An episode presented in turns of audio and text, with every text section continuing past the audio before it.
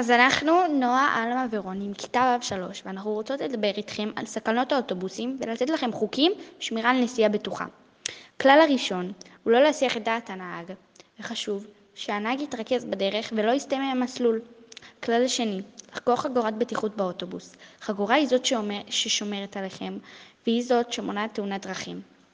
הכלל השלישי והאחרון, לא לטייל באוטובוס בזמן הנסיעה. ההליכה באוטובוס מסכנת גם אתכם וגם את הנהג. תודה נועה. כמובן שיש עוד כללים רבים, אבל אלו המרכזיים. ועכשיו אני רוצה לדבר איתכם על מה יכול לקרות אם לא תקשיבו לכללים. אם תעברו לכללים, יהיו השלכות רבות. למשל, אם לא נשמור על הכלל הראשון, הנהג יסטה מהמסלול.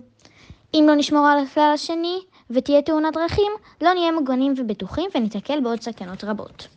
אם לא נשמור על הכלל השלישי, נוכל ליפול ולהיפצע בקלות. תודה רולי. כאן אנחנו מסיימות את התחנה שלנו. מקוות שבאמת יישמו את הכללים. תודה על ההקשבה. גאיה, תומר ונטע, התחנה עוברת אליכם.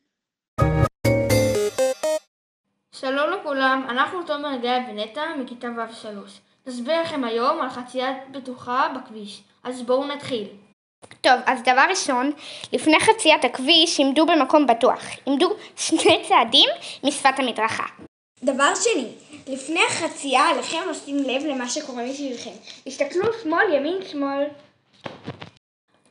כדאי לוודא שאין אף מכונית בסביבה, ובנוסף לכך הקשיבו לרעשים מסביבכם, לכך שלא פספסתם אף מכונית שעוברת.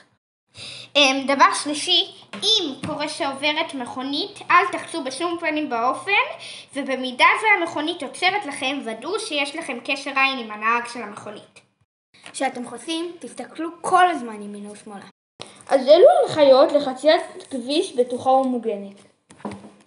ועכשיו לתחנה הבאה, אליכם בנים.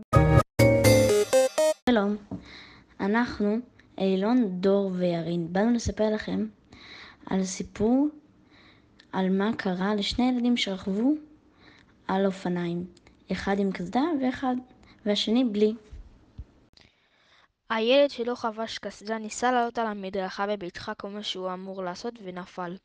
לא היה לו מגינים או קסדה ולכן הוא נפל וקיבל מכה כל כך חזקה עד כדי כך שהוא היה צריך ללכת לבית חולים. הילד שכן חבש קסדה גם נפל, אבל למזלו הקסדה הגנה עליו ולא קרה לו כלום.